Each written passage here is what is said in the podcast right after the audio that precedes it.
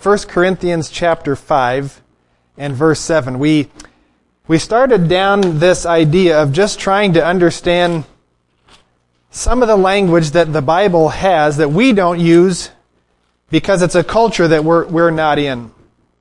And a great part of that culture that the Bible was written in, written for, written about is this sacrifice system that the Old Testament seems to have so much blood in it. And God, of course, He did this for a reason. It was intentional. And it was designed so that in New Testament times, people, especially the, the Jewish nation, they were supposed to be able to recognize that what Jesus' life was, was a representation, a fulfillment of what they had been doing in their temple for centuries. A couple thousand years. That the animals that were being sacrificed in there even the way that the, the, the animal was sacrificed, it was supposed to have been seen in Jesus' life. They were supposed to be able to put two, to, two and two together. And Paul writes about this a lot in the New Testament. And we're going to just go through there in Hebrews chapter 9. But this verse in 1 Corinthians 5, verse 7, the second half of the verse, it says, For even Christ our Passover is sacrificed for us. And in those words, is the Jewish feast picture, their festival of the Passover. And we, when we first started this, we looked at how when Jesus was arrested in the Garden of Gethsemane, the, the, that was the preparation of the Passover. That meant the entire nation was getting ready to kill their lamb. And Jesus was killed on that day. He was even killed on the same day that they were killing their lamb that they knew. It represented cleansing of sin. The blood of that thing cleanses our sin.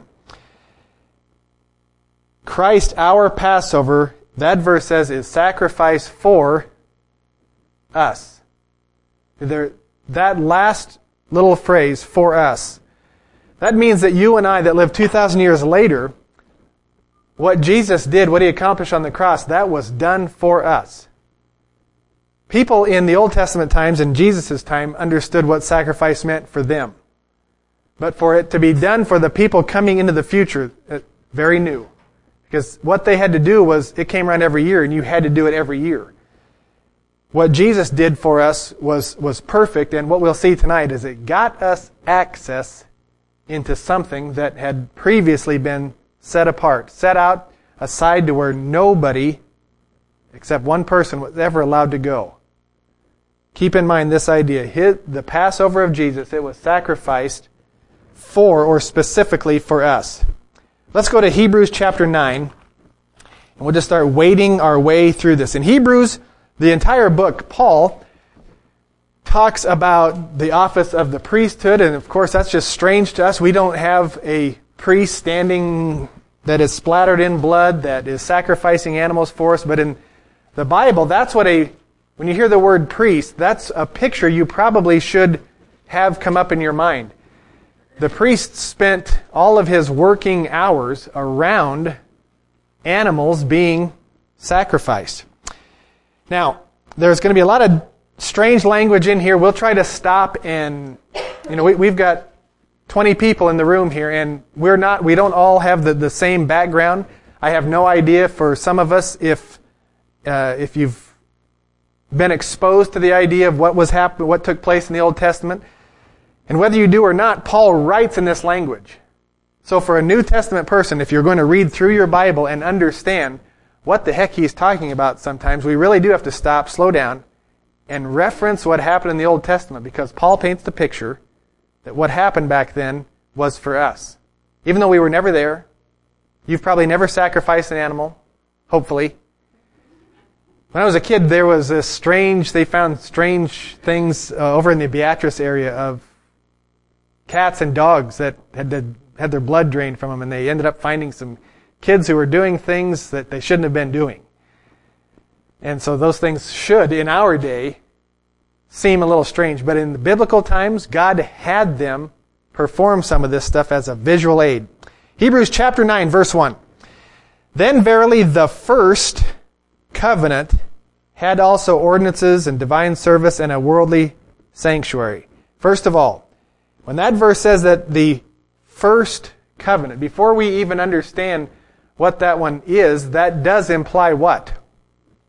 If there was a first, it, Im- it implies something came after it. There was a second, who knows, maybe a third, fourth, fifth, but we at least know if you're pointing out that something was the first, that is making a distinguishing change of path, of direction.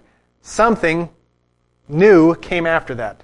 That's why we even called the First World War. We would not call it that if there hadn't been a second. We'd all just known it was the, the Great War. But when 25 years later it started up again, it got the name the First World War. The First Covenant. What he's talking about is really got started back in Exodus when God brought the Israelites out of Egypt. He started with Moses up on that mountain for 40 days and 40 nights he was up there. And he talked a lot. He gave Moses not just the Ten Commandments, he did give him those things. The finger of God wrote in those stone tablets. But he also gave him a lot of things that Moses was supposed to remember what he saw up there. Or just one phrase into this, but keep your finger right there. Go to Exodus 25. Exodus chapter 25.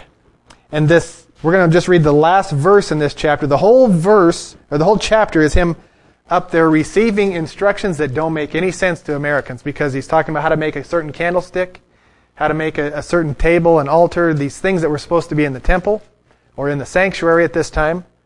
And at verse 40, God says, Look that thou make them after their pattern, which was showed thee in the mountain. And God is simply reminding Moses, remember everything you see up here. Remember what you see up here. When you go down that mountain to these people, you make it after the pattern that you saw up here. Now, it's important. We're really going to come full circle on what we just read there. Look at chapter 26, verse 30. Thou shalt rear up the tabernacle according to the fashion thereof which was showed thee in the mount. That is Mount Sinai.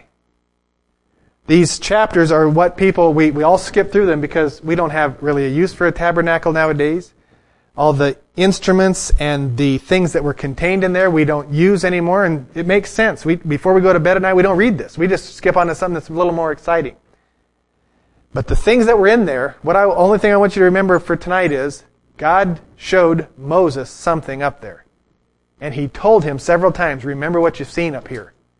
When you go down there, remember the pattern that you saw on the mountain, Mount Sinai. Now we skip forward several thousand years to Hebrews 9, and Paul is explaining this stuff. He's using as an example what Moses saw. Verily, the first covenant had these things. It had ordinances, divine service, and a worldly sanctuary. So a worldly sanctuary means it wasn't in the heavens, it wasn't spiritual, it was physical stuff. There was a golden altar. There were the golden candlestick, the table of showbread. These things that really don't mean much to us, but they were physical. You could touch them. Somebody beat them out of a piece of gold. They fashioned them. Verse 2, there was a tabernacle made, the first, wherein was the candlestick, the table, the showbread, which is called the sanctuary. What he's describing there is this tabernacle had several places of uh, access.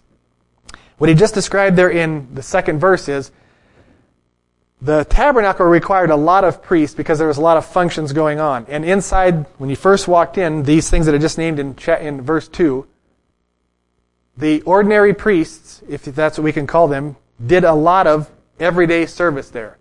You remember John the Baptist's father? Anybody remember his, how he's introduced to us? It tells us, John the Baptist's dad He's in the temple in Jesus' time. He was a priest. And he's performing the things he's supposed to be performing, and what happens? An angel is standing there. And it says, even though you and um, Elizabeth haven't had any kids yet, you're going to have a son. He can't believe it. He's going to say something really dumb, and the angel strikes him dumb. He can't talk until that kid is born. He was in there, in the temple. We know that his family, he was one of these priests chapter, verse 2 describes this area that a lot of the ordinary or the normal priests could do their daily service. We're going to get to something that's beyond what they could do. Verse 3 says, After the second veil, there was a second curtain or a door that led to the tabernacle, which is called the holiest of all. So inside there, there's no external way to get in there. You first had to go into the main sanctuary. Then there was one place, one small curtain, you could get into the holiest of all. And it says in verse 4, in there it had the golden censer, the Ark of the Covenant. Indiana Jones, that's what it's talking about. That movie, there's a reason it captures your imagination and your it gives us goosebumps. That, that movie is based on an actual idea. Not that everything in that movie by any means is biblical, but that thing did, does exist. The Ark of the Covenant, and I, it deserves at least a couple minutes here.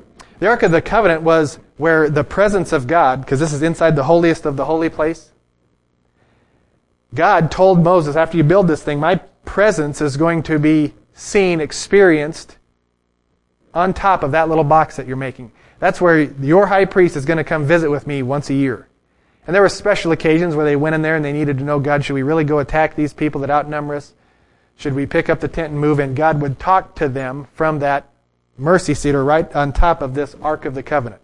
And verse 4 tells us that inside that thing, it was overlaid with gold, but inside it had the golden pot of manna. Remember that story of the children of Israel receiving the manna for 40 years in the wilderness? Well, when it came to an end, God told Moses, go out and get a little pot of it and put it in the Ark of the Covenant. That for centuries, for thousands of years, they had a representation of what took place. Now, in normal times, that stuff always went bad. It rotted. You couldn't store it up for another day. But the miracle took place in that ark.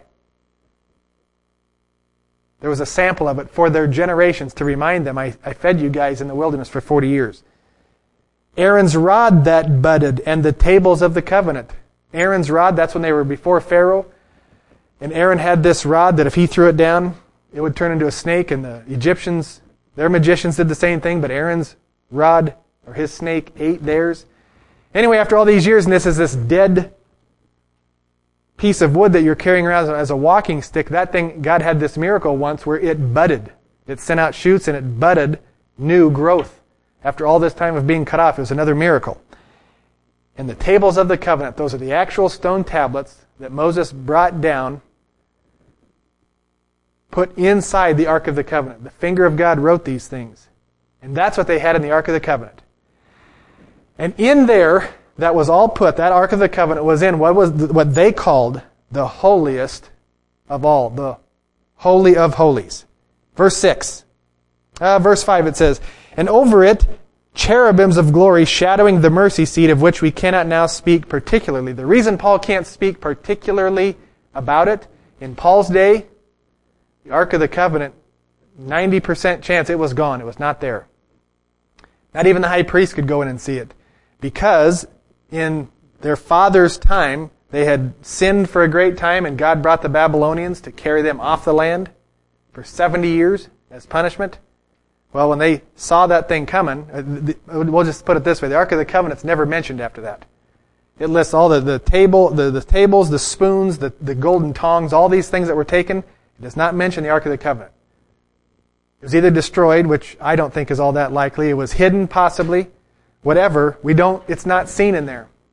When they come back from Babylon and they rebuild their city and their temple, they rebuild that stuff, but we're pretty sure that this Ark of the Covenant in Jesus' time, it's probably not in there. See, in the Old Testament, say Solomon's time, in some of the other judges' time, if the enemy came against them, if the Ark of the Covenant just kind of came out and the sunlight twinkled off the gold and sparkled in their direction, the enemy died. You remember the story? They were moving the Ark of the Covenant. God said, don't let anybody touch it. They had these poles that went through these rings on it they were carrying it to a different place. It, the people carrying it stumbled, and a very well meaning guy reached out to steady it, and he died. The Bible tells us God struck him down. And God doesn't apologize. He doesn't say, I'm sorry that I seem mean. He had told them, don't touch this. This thing represents His holiness, His presence, and mankind cannot touch that sucker. But the Ark of the Covenant, just a, a, a quick overview. Anytime in the Old Testament where the enemy did capture it or had possession of it, everybody where it had it had terrible diseases. So much so that they begged, take it out away from us. They even put it back on a cart with new oxen that had never even been broken. And they said, if there's a miracle, this thing takes it back to Israel, then God wants it there because we can't handle it here. Every place they moved around, and God has a sense of humor. The diseases that show up where this thing went, very uncomfortable. We'll leave it at that. In verse 6, now when these things were thus ordained, the priests went always into the first tabernacle, accomplishing the service of God. All that saying is the first area, the priests went in there all the time. But verse 7 says, but into the second went the high priest alone, once every year, not without blood. So there's a, Paul starts to make a distinction here. The priest went inside the, the normal sanctuary all the time. But that holiest of holies, the place where the Ark of the Covenant was, think about this. Only one guy could go in there, and he had to be out of a special tribe, out of a special nation. And how many times could he go? Once a year. And if he did go in there, he better not go in without blood. You see the restrictions that start piling up? You can, the priest could go into the outer court, this, the sanctuary area all the time. But verse 7 says, look at the restrictions. One nation on earth, the Jews. One tribe, the Levites. One person out of that tribe, the high priest, and he could go in only once a year. If he left his phone in there, he could not go back in. He had to have blood when he went in there. Otherwise, he, he gets drug out by a rope. He dies. And the whole point of that is God did not allow access to his presence. It's what he starts to tell us here. Look at verse 8. The Holy Ghost, this signifying. What's that mean? That means that what, he has just described is painting a picture. The Holy Ghost, this signifying that the way into the holiest of all was not yet made manifest while the first tabernacle was yet standing. In other words, as long as that first thing that Moses built, as long as that thing existed, as long as what has been described in the first eight verses here was taking place with the, the priest sacrifice system, the Holy Ghost was signifying nobody gets into the presence of God in the holiest of holies. You don't go in there. Even the high priest can just barely get in there. And he's scared to death when he's in there. Paul is saying, this is a picture. Look at verse 9. This was a figure. That's New Testament Bible language for painting a picture, a shadow, an image.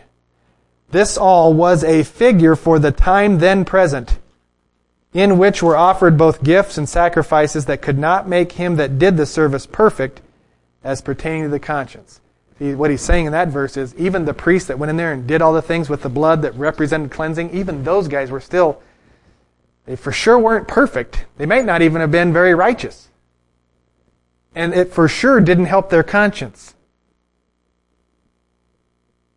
But all of this was a picture, a figure for the time, as he says here, then present.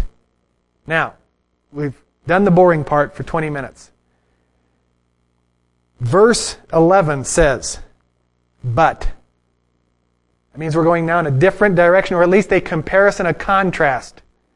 But Christ, being come a high priest of good things to come. Now it's painting Jesus as a or the high priest.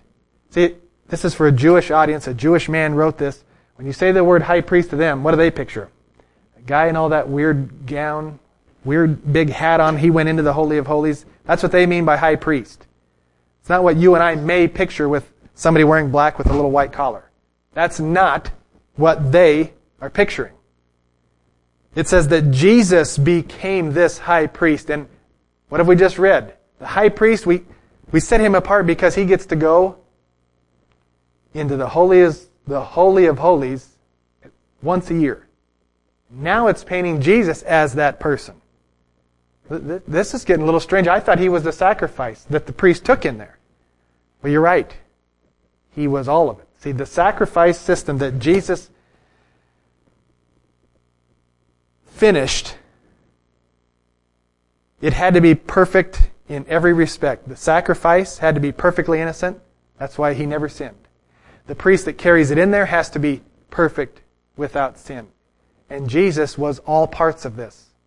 This is what Paul is pointing out. Christ has become a high priest of good things to come by a greater and more perfect tabernacle. Wait a minute. A more perfect tabernacle. That means he's not going into the same place the Jewish high priest always went. he's drawing a, a, a, there's a divergence here. Jesus is a high priest by a greater and more perfect tabernacle, not made with hands. That is to say, not of this building. Well, the one that the high priest went into, that was made with hands. Let's keep reading. Neither by the blood of goats and calves, but by his own blood, he entered in once into the holy place, having obtained eternal redemption for us. Okay. There's a lot of same phrases, same pictures in verse 11 and 12, but we know this. Jesus is, in this picture, the high priest. He, says in verse 12, carried his own blood, entered in once into the holy place, having obtained eternal redemption for us. All right. We take our Bible literally. Unless it indicates that it's painting a picture, we take this sucker literally. That just told me that he took his own blood somewhere. My, my, my mind starts thinking, did, they, did, they, did he pull the nails out, come down from the cross, walk across the Kidron Valley, and take his blood into the temple there? Uh, no, we have no record. There's, we don't have record of Jesus going into the temple that either Solomon made, Herod made, Moses made. He didn't go into the earthly, as this verse says, made with hands. But it clearly says he went into the holy place. So what is he talking about? Verse 13. For if the blood of bulls and goats and the ashes of a heifer sprinkling, here it goes, the unclean sanctify to the puring of the flesh, how much more shall the blood of Christ, who through the eternal Spirit offered himself without spot to God, purge your conscience from dead works to the living God? Okay, These verses clearly say that Jesus went somewhere. And it wasn't a, a defiled human being that had the sin nature of Adam in him. That type of person didn't take his blood somewhere and offer it. But he clearly went somewhere. If we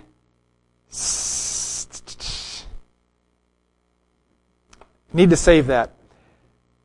Well, let, us go. Look at verse 23. Verse 23 says, It was therefore necessary that the patterns of things in the heavens should be purified with these, but the heavenly things themselves with better sacrifices than these. Now, what he has just talked about in the previous 10 verses or so is Moses sprinkling with blood all these things in the Old Testament. The things that Moses saw up on the mountain, a pattern, or he saw the, the, the original and he came down to make a pattern of what he saw up there. Verse 23 says, that because those things needed to have blood applied to them, that the patterns of the things in the heavens should be purified. What are the patterns of things in the heavens? The, that indicates something. That whatever the pattern is, it's a pattern of something found in heaven.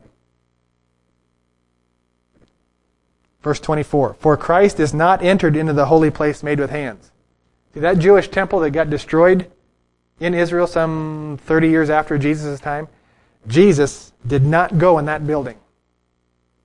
But see, we already know from back there in verse 11, 12, 13, he went somewhere and he offered his blood. For Christ, is, in verse 24, Christ is not entered into the holy places made with hands. And what are those things? They are the figures of the true. But he has gone into heaven itself now to appear in the presence of God for us. Now we got some information here. Where did Jesus go with his own blood to offer on the altar? To make atonement for us. See, this is where we Americans, we go to sleep at this part of the teaching because we're just not used to doing anything with blood. But in biblical times, this was it. This gave those people some assurance that God's okay with me because an animal's blood has been shed for me and it's been put on the altar where God told me to put it. At least I have some assurance that maybe I'm his child. What we're discovering here Christ did not enter into the places made with hands or where human beings built them. Verse 24 says, He went into heaven itself to appear in the presence of God. And here's what we learned through these verses. What we read back there in Exodus, where God brought Moses up to the mountain and he talked with him all that time, showed him, and he said, Remember what you see here. What was he seeing up there? It sure seems that God gave him a vision, a glimpse. He saw what was in heaven. And Moses made the patterns from what he saw up there when he came down and he built this sanctuary with the Holy of Holies and these different structures inside that tabernacle. He had been shown a vision, a picture of what was in heaven. You get all the way to the New Testament, and Jesus performs his sacrifice. And Paul starts to describe to us here that where Jesus went, he did take his blood, just like the high priest do. Because see, this is the part you, you cannot skip over this. God does not wink at sin. And he doesn't wave a, a special magic wand to say, uh, we'll just say that you people, we'll just say that you're better than the people in the Old Testament. He doesn't do that. He is legal. And he legally paid for it. For that to happen, for the legal requirements, requirements to be met, blood has to be on the altar. That's the image of the entire Bible. When you get all the way here to the toward the end of your Bible, Paul starts describing verse 24, Christ is not entered into the holy places made with hands. See what that says is they're just the figures of the true. They're a picture of the true ones. But into heaven. Jesus went into heaven itself now to appear in the presence of God for us. Now that we've introduced something, and my intention is not to introduce something that just causes confusion or try to, heaven forbid, cause you to doubt your Bible. That's not what we're trying to do. We want so that when you go home and you read your Bible and any part of it, you understand, you can follow where it's leading you. And we're Americans. We're not Jewish Old Testament people. But for us to understand, we've got to see how these things work, at least in our mind. Keep a finger there. Go to John, the Gospel of John, chapter 20.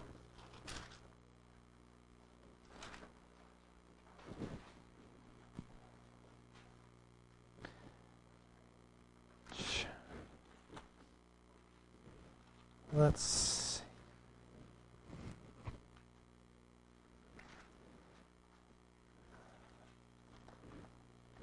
John chapter 20, and this is where Jesus is resurrected in the first few verses. And when you get down to verse 11, Mary Magdalene is standing outside, outside the sepulchre weeping, and as she wept, she stooped down and looked into the sepulchre, and there are Verse 12, two angels in, their, in white sitting at the head and at the foot where Jesus had been laid. They say unto her, Woman, why do you weep? She saith unto them, Because they've taken away my Lord, and I don't know where they've laid him. Jesus then interview, uh, appears to her. When she had said this, she turned herself back and saw Jesus standing and knew not that it was Jesus. Jesus saith unto her, Woman, why weepest thou? Whom seekest thou? She, supposing him to be the gardener, saith unto him, Sir, if you've borne him from hence, tell me where you have laid him, and I will take him away. Jesus says unto her, Mary. When he says her name, she turned herself and saith unto him, Rabboni, which is to say, Master. She then immediately recognizes him. Look at verse 17. Jesus saith unto her, Touch me not. Now, this is a little strange. There's never been a problem. You remember when the night before Jesus died, there was the woman that broke this alabaster box of ointment. They rubbed it all over him, and he said, Leave. The disciples said, That's worth too much money. What are you doing? And he said, It's for my burial. Leave her alone. People always touch Jesus. He laid hands on the sick. There was no problem with touching Jesus. Why in the world would he tell this woman who is seeing him the first time and her natural inclination is to fall at his feet, grab him by the ankles, kiss, weep on his feet like she has done before? She thought he was dead, and he was. And the resurrection, she's one of the first to see this, and he keeps her at arm's length. Touch me not, and why? For I am not yet ascended to my Father. See, we just read past that because we don't really understand what he's saying. We just think, well, he's, he's got an appointment somewhere. He can't stand and chat. He can't have tears on his feet wherever he gets where he's going. That's not why. He says here in our Bible, don't touch me because I have not yet, meaning I'm going to, I haven't done it yet, I've not ascended to the Father. What did we just read in Hebrews? That Paul tells us that Jesus did take his blood somewhere.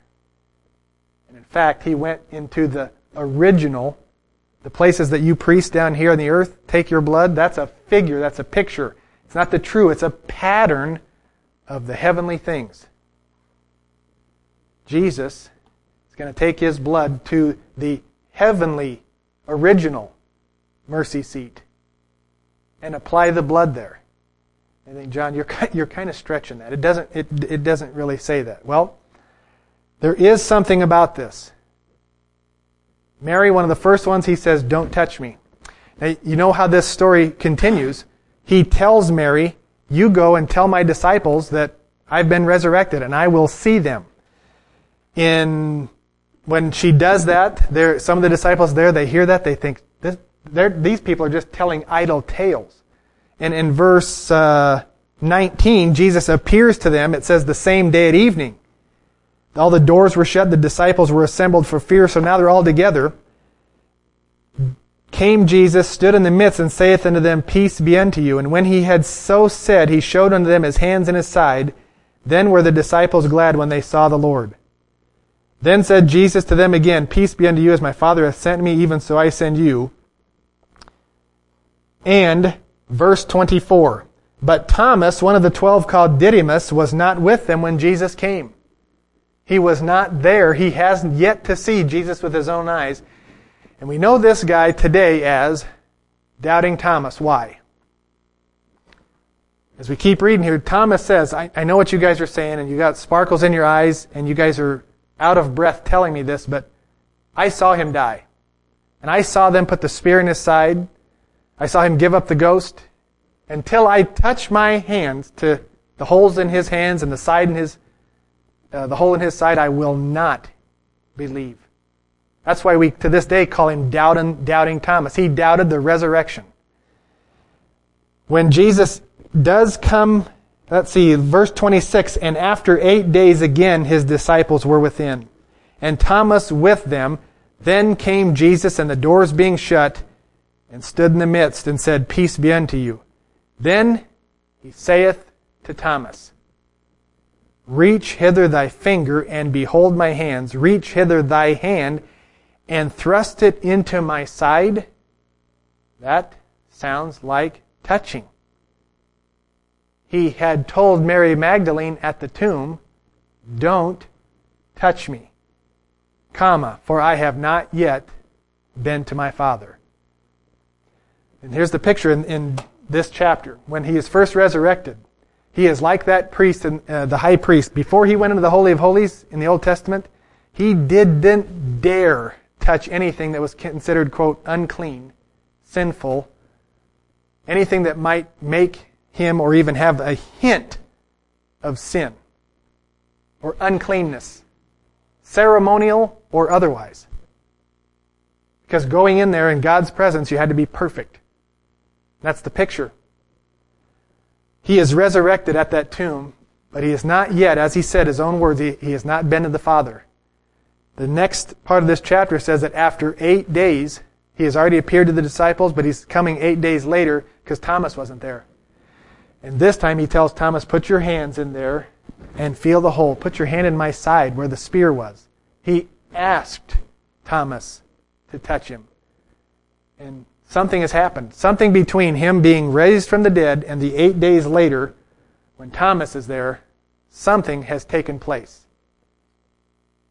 Jesus kept them at arm's length, but now that he has, presumably, as he said, has went to the Father, everything is just dandy. And even to the point where he comes here and he is one of them again, or at least he, he has his resurrected body. If he were to be cut in any way, I'm pretty sure that no blood comes out because where is that blood? It's been offered on the altar. His resurrected body is never going to die again. He doesn't need blood coursing through his veins. That blood's been offered somewhere for a legal price. Let's go back to Hebrews chapter 9.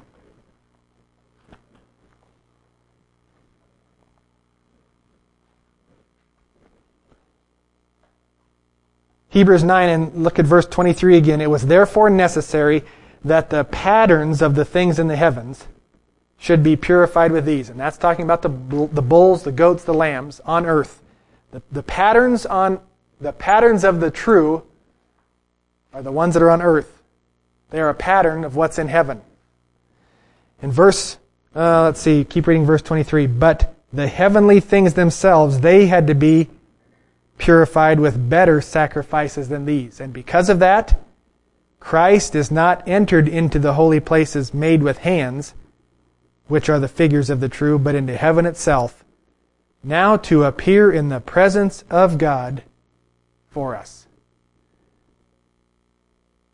You see, when you just start to dissect and pull the language apart, there is one that's a true, and there's a pattern of the true. The patterns are what Moses made down here on the earth. And the true or the original is that stuff that's in heaven. And Jesus went there with his blood. Now think about this. He went into the presence of God to purify something. That's what this whole chapter is describing. The reason blood was ever shed wasn't for kicks and giggles. It wasn't because we needed something to eat and we are going to eat that animal. It was for the blood that makes atonement for sin. That's the, the, the whole Bible is basically built on that principle. When Adam and Eve sinned in the garden, what did God do? Tells us they realized, oh my God, we're naked. And what did he do? It says he took coats of animal skins and covered them. Even there, the very first sin, it's a picture of those animals didn't just unzip and voluntarily hand their skins over. They were sacrificed, they were killed. They were innocent. And it's a picture from the very first sin. What has to take place? Blood. They were clothed probably with bloody animal skins. Blood, it covers sin. From the very first sin, it's the picture in the Bible. And you get all the way here, and we have our Savior taking blood somewhere. He, he went into heaven. Now, it's not all that important that we understand that what Moses made on the earth here was a picture of what he saw in heaven. The most important thing out of all this, the last two words in verse 24 for us. He went to heaven, purified, sanctified, met the requirements of the blood sacrifice for his blood sacrificed for us. I've never sacrificed an animal in my life. Hunted, killed things, eaten them. But I didn't do that to try to make atonement for my sin. And if I did try to do that now, that would be blasphemous because I'd be saying that, well, even though he did it for me, it wasn't good enough. That's why we don't do it. But think of this. In the presence of God, there is the blood of the Savior that has been shed for us. What do you think of when you go to God in prayer? When you need something from the Lord and you finally decide I put it off, but okay, I'm gonna I'm gonna take this to, to the Lord. Do, do, do the thoughts come to your mind? Well, he, he probably doesn't want to listen to somebody like me. I, I haven't been the best this, the best that. When I was 16, I did something really stupid. Do those things come to your mind? Because what you're learning here is Jesus' blood has so purified you, if you've applied it to yourself, that you now have access not in that Holy of Holies down here on earth where even the no humans could go, but just the high priest once a year. Where can you now go? You can go to the throne of the Father. And the Bible teaches us that. Let's go to Hebrews. We're in Hebrews. Go to chapter 4, verse 16. Hebrews 4, 16. This He, the previous verses are talking about Jesus as a high priest. Hebrews 4:16 and because of that let us therefore come boldly unto the throne of grace that we may obtain mercy and find grace to help in time of need. Does that paint a picture of the Christian crawling on hands and knees, shaking in fear to go approach your Father? It doesn't. I, don't, I do not want to diminish what we, what we call the fear of the Lord. Not at all. I want to paint the picture of confidence, of access when you need something from the Father. We can come boldly unto the throne. You know what that's a picture of? It's a picture of what Jesus taught in the Gospels when he was talking about prayer. And he was talking about an importunate woman who needed something from a judge. And she would not stop knocking on his door at three in the morning. She would not stop knocking. And that parable, that uh, passage, Jesus says, the judge, he says, even though she's not, she's not the most important citizen in town, I don't even necessarily know her. She's not a person of influence. There's nothing she's going to do for me, but because I know she's out there and she expects something and she's not going to give up, he goes to the door and answers her. That's a picture of a person in prayer coming boldly to the throne of grace. Let's read that again. Let us therefore come boldly unto the throne of grace that we may obtain mercy and find grace to help in time of need. When we go to our Father in prayer, we, we do have a very holy fear of Him. But we also, now because of what Jesus has done for us, we know we at least belong. You are an adopted child. You're not, you're not born of his blood. We all come from Adam and Eve. Blood. But the Bible does use the language of adoption all through the New Testament. And you know what adoption is? It's legal. In the eyes of the law, it is perfectly legal. What's the law in Bible terms? It's the Ten Commandments. You may have broken every single one of them. But if the blood of Jesus has been applied to your life, you legally are just like Jesus. That's what the New Testament teaches us. Go to Ephesians chapter 2. Ephesians chapter 2 and verse 16.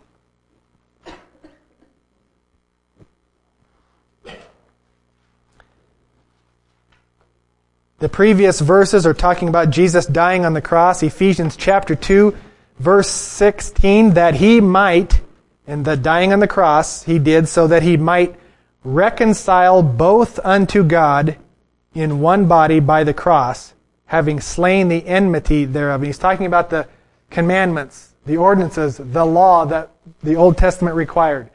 These verses are saying Jesus took both that law and his blood. He reconciled us to God.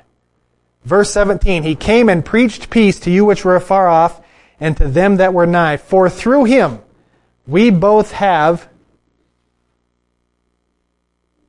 access.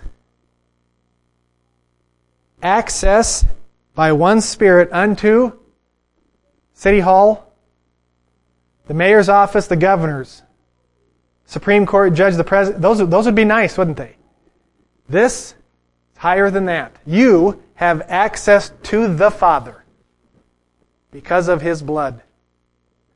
When Jesus took that blood to heaven, there is now a yellow brick road that leads from wherever you're at all the way to God's throne so that you have access.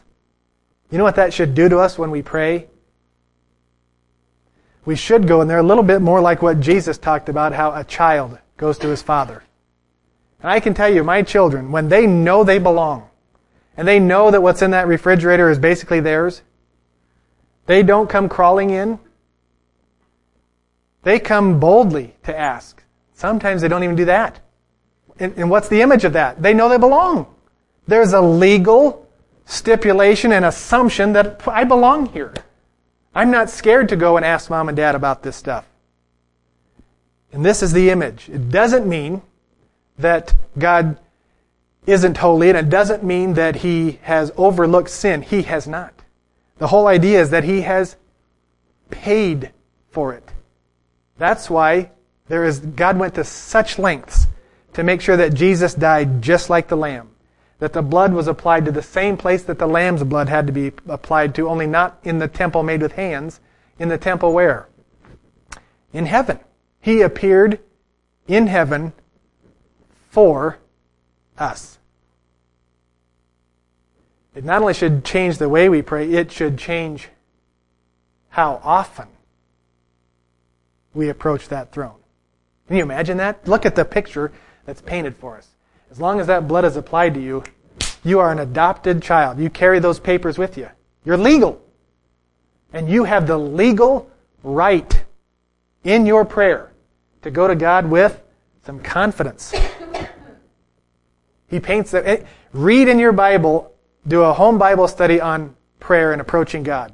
He uses language like, come into my presence with